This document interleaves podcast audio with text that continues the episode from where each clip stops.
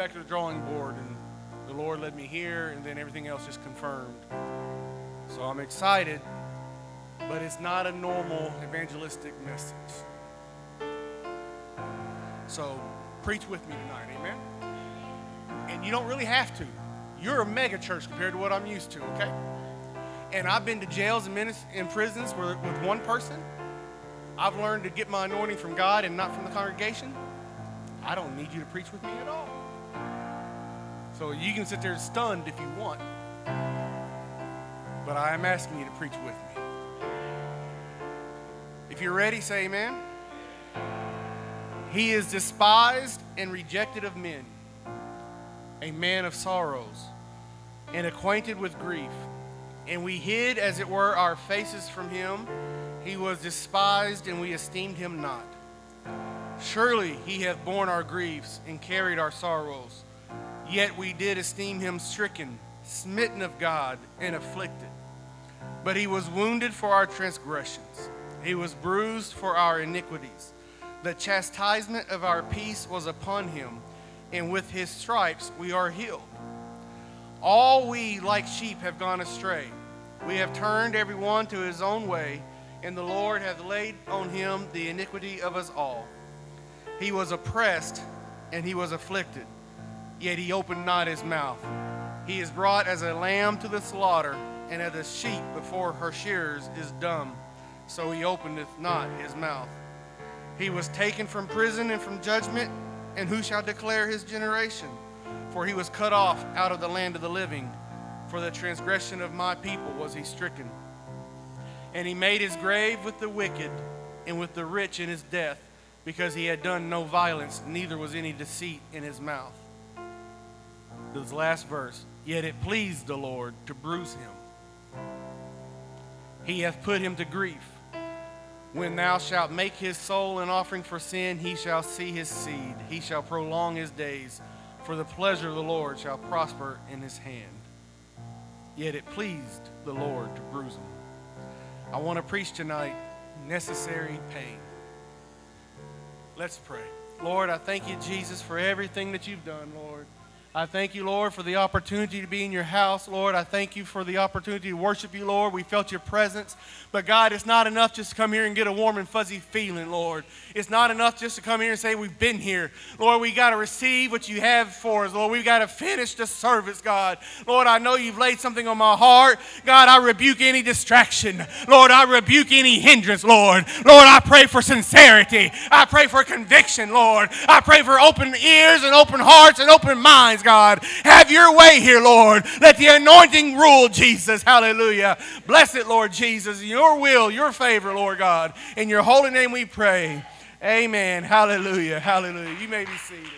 Yes, Lord. Much better. Much better. You do that? I like that one better. Good job. Now, this passage is obviously a prophecy about Jesus. It didn't take much of a Bible scholar to figure that out, okay, that Isaiah was prophesying what was going to happen. And there's a painting of smiling Jesus. You ever seen that painting of smiling Jesus? It's actually of great debate. There are people that are offended by it because of this verse here. He's a man of sorrows. They cannot picture him smiling. They say it conflicts. I believe he smiled. I believe he was every bit human. Okay, I believe he laughed. I believe he had good times. I believe he had good moments. I believe he could even tell a joke and make you laugh. But without a doubt, he did have sorrow. He was a man of sorrows. That doesn't mean he walked around miserable. You cannot walk around miserable and be as magnetic as he was. But he was a man of sorrows. He endured pain, he, he endured suffering, he, he endured so much. And the hard thing I need you to understand tonight is that it was necessary. It was necessary. It was not necessary for his sake, it was necessary for our sakes. He would still be God either way. Okay? It's not like his deity depended on him completing Calvary. At any moment, he could have changed his mind and he would still be God. He was not proving his love. He had nothing to prove. He, rather, he was demonstrating his love. It's who he was, it's what he was, it's what he is. He had a purpose in his mind, he had a purpose in his heart that we were worth it, that we needed it. And that made it necessary. Let me ask you tonight what is your purpose? Now, I know I've already commented that there's a lot of folks here tonight, but the pastor said there's a lot of folks missing. That blows my mind. But let's look at the empty pews. Beside those that we know where they're at, what about those that, are, that should be here and they're not? And I'm not necessarily talking about the ones that are just playing hooky. I'm talking about your lost son. I'm talking about the backslidden mother and father. What is your purpose tonight? The pain is necessary. But we don't like it. We preach an easy Jesus. We preach an easy gospel. And society wants you to believe in a care bear church. But that's not the gospel in the Bible. There's a story in the Bible where Jesus was about, and they came to him and they told him about another sect that was brutally murdered and martyred. And, and they wanted Jesus to tell them how, he, how God was going to destroy the Gentiles, how God was going to destroy the Romans. But instead, he preached salvation. He preached repentance. They were oppressed under the Romans and they wanted freedom from their oppression. They wanted, that's what they wanted from their Messiah. They wanted a warrior to come in and set them free. But Jesus came in and gave them salvation. Maybe we're looking for a different, for a different Messiah than what he's offering. We're wanting the Messiah to come in and massage our back and make the pain go away. But instead, he's offering us an altar and saying, Come unto me, those are labor heavy burden, and I will give you rest. we're, we're wanting someone that'll come and will take the bad guys away and we'll, we'll say it's okay. But he's saying, Take up your cross and follow after me. The pain is necessary. He's wanting somebody who's willing to fight, somebody who's willing to get in it and stay in it. He's not in it for the weaklings, but he's in it for those who will endure. He, they wanted freedom, and he offered them salvation. Salvation is your freedom. Everything else will pass away. But heaven and earth shall pass away, but his words will endure forever. You're going to struggle.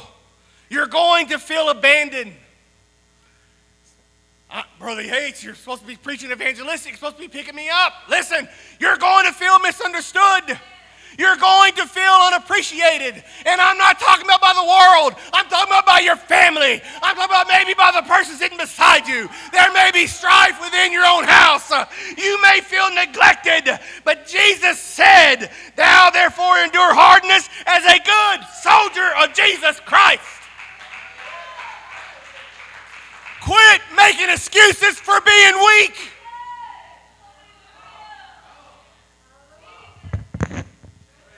And I'm not coming to you as a G.I. Joe. I'm coming to you as somebody who battles depression and anxiety. I'm coming to you, somebody from the battlefield. I don't have this whipped. I rebuke the preachers who say all you need is a good altar call.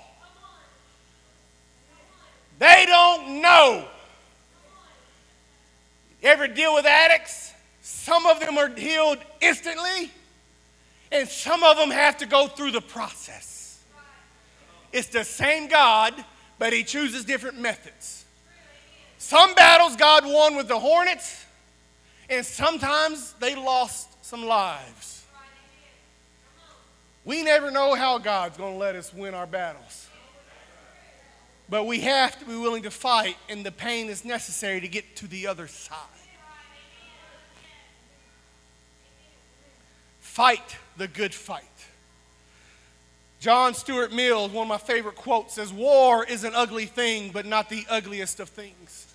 The decayed and degraded state of moral and patriotic feeling, which thinks that nothing is worth a war, is much worse.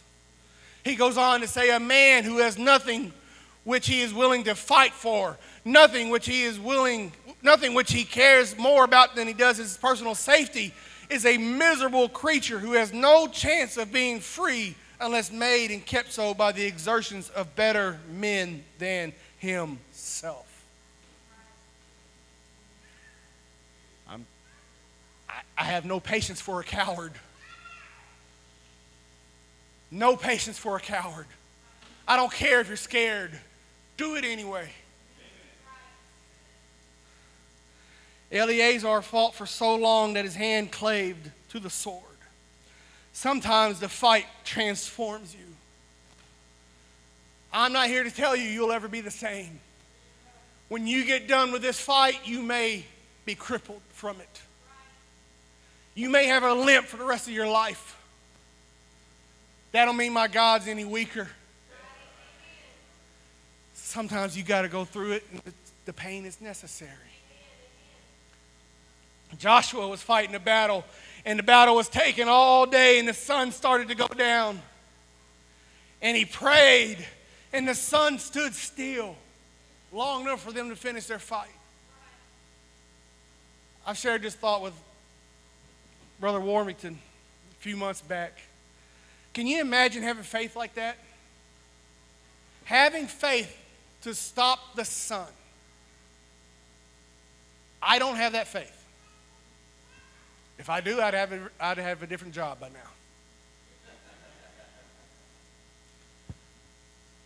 With that kind of faith, what else could he have asked for instead? He could have just as easily asked to end the war. He could have just as easily said, God, wipe them out. Give me an escape. Where's those chariots of fire that you gave Elijah? Listen to what the man of God asked for. Give me more time to finish my fight. He didn't ask for an escape route. He didn't look for an easy out. He said, I have a fight and I need to finish it. God, give me more time. Hallelujah. Hold back that sun. I'm not done fighting. I still got work to do. Come on now, somebody. Quit praying for an easy out. Quit praying for the easy way. And hang in there. Start praying for more strength. Start praying to power up.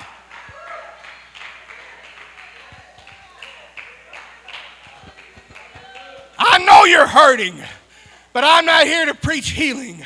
I'm here to preach hang in there. Matthew 10 and 22 says, And ye shall be hated of all men for my name's sake, but he that endureth to the end shall be saved. Not he that finds a loophole and prays hard enough to get out.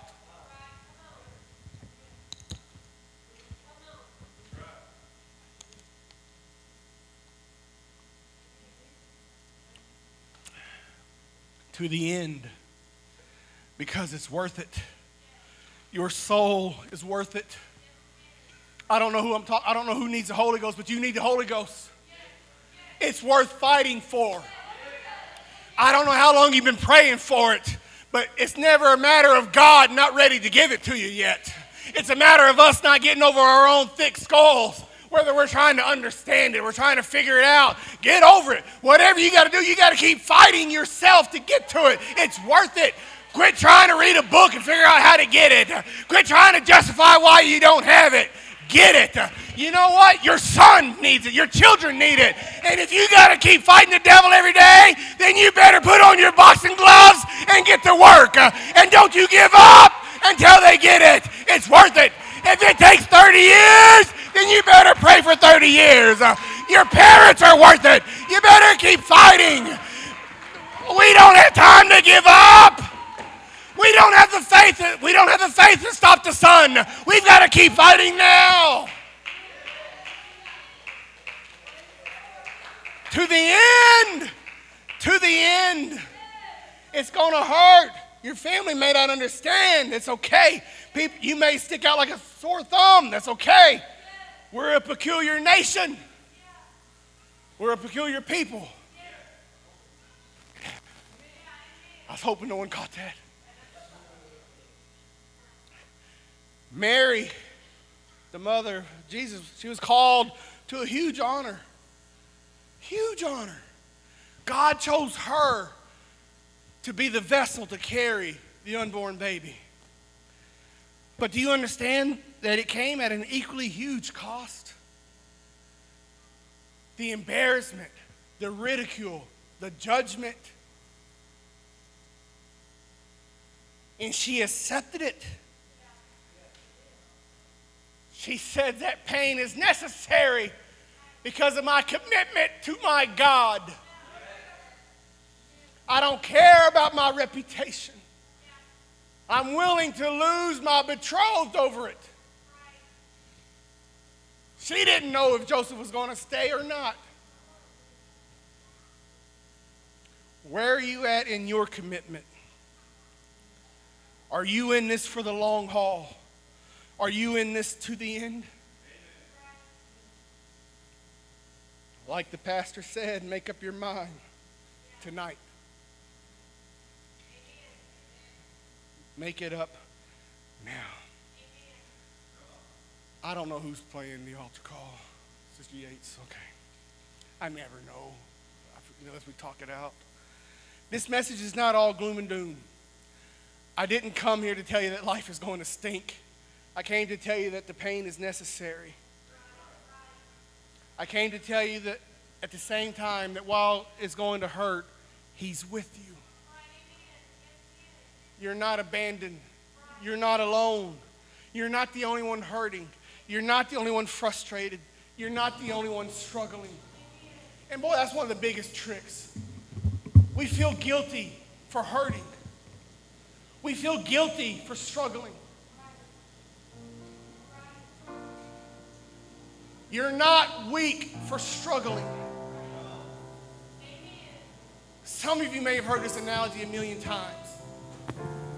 Some of you never heard it before, but it works. If you go into the Olympic weightlifters' weight room and close your eyes, you're going to hear a lot of struggling. You're going to hear a lot of grunting and a lot of fighting. Almost painful. By listening to the sound, you would think that they were weak. But they're not weak, they're just lifting a lot of weight.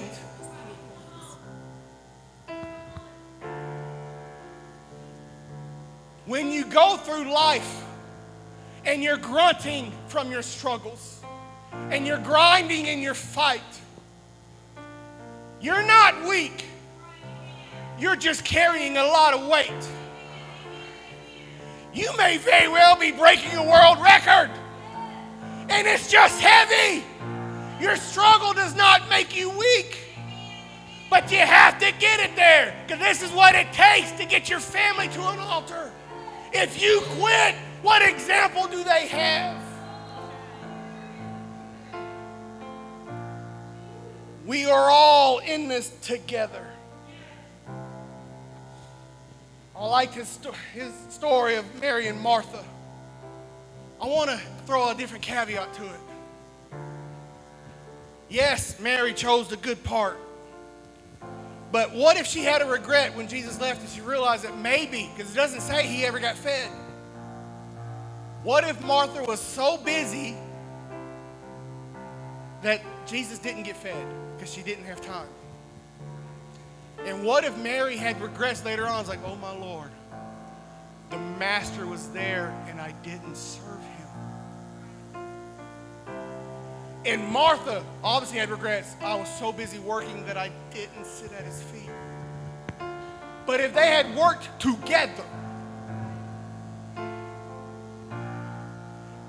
if Mary had helped Martha, it's possible that could, everyone could have got served and everyone could have sat at his feet. If the worshipers and the workers would get together and work together and worship together. I was thinking recently about the Ark of the Covenant and how they were moving it. Nobody ever moved the presence of God by the ark. Somebody come and get a piece of the presence of God and let's move it together. It's heavy, it's hard on our shoulders, but if we do it together, we can move it. You're not the only one struggling, but if we lift it together, it gets easier. It's not all on you. Let's stand, bow your heads, and close your eyes. I know you felt weak. I know you've been tired. I know you've been close to quitting. I know I'm talking to somebody. But those feelings are good. That means you've been working. That means you've been in the field. The couch potato has it easy, but the worker's the one that's tired. I'm here to tell you that you do have the strength to hang in there. You can do the things you've been called to do. You can be who He's called you to be. I want you to picture the things that you've been working for and tell yourself it's worth it. I'm giving an altar call not to come feel sorry for yourself, but to renew your strength. Lord, I need another dose of the Holy Ghost. God, I need a renewing of my mind. Will you come and find a place to pray? God, I've got folks that need the Holy Ghost. God, I need the Holy Ghost. Lord, our city needs the Holy Ghost. Lord, I don't know when's the last time I've seen somebody baptized. God, I need you. Will you come, find a place to pray, renew your strength to endure the necessary pain?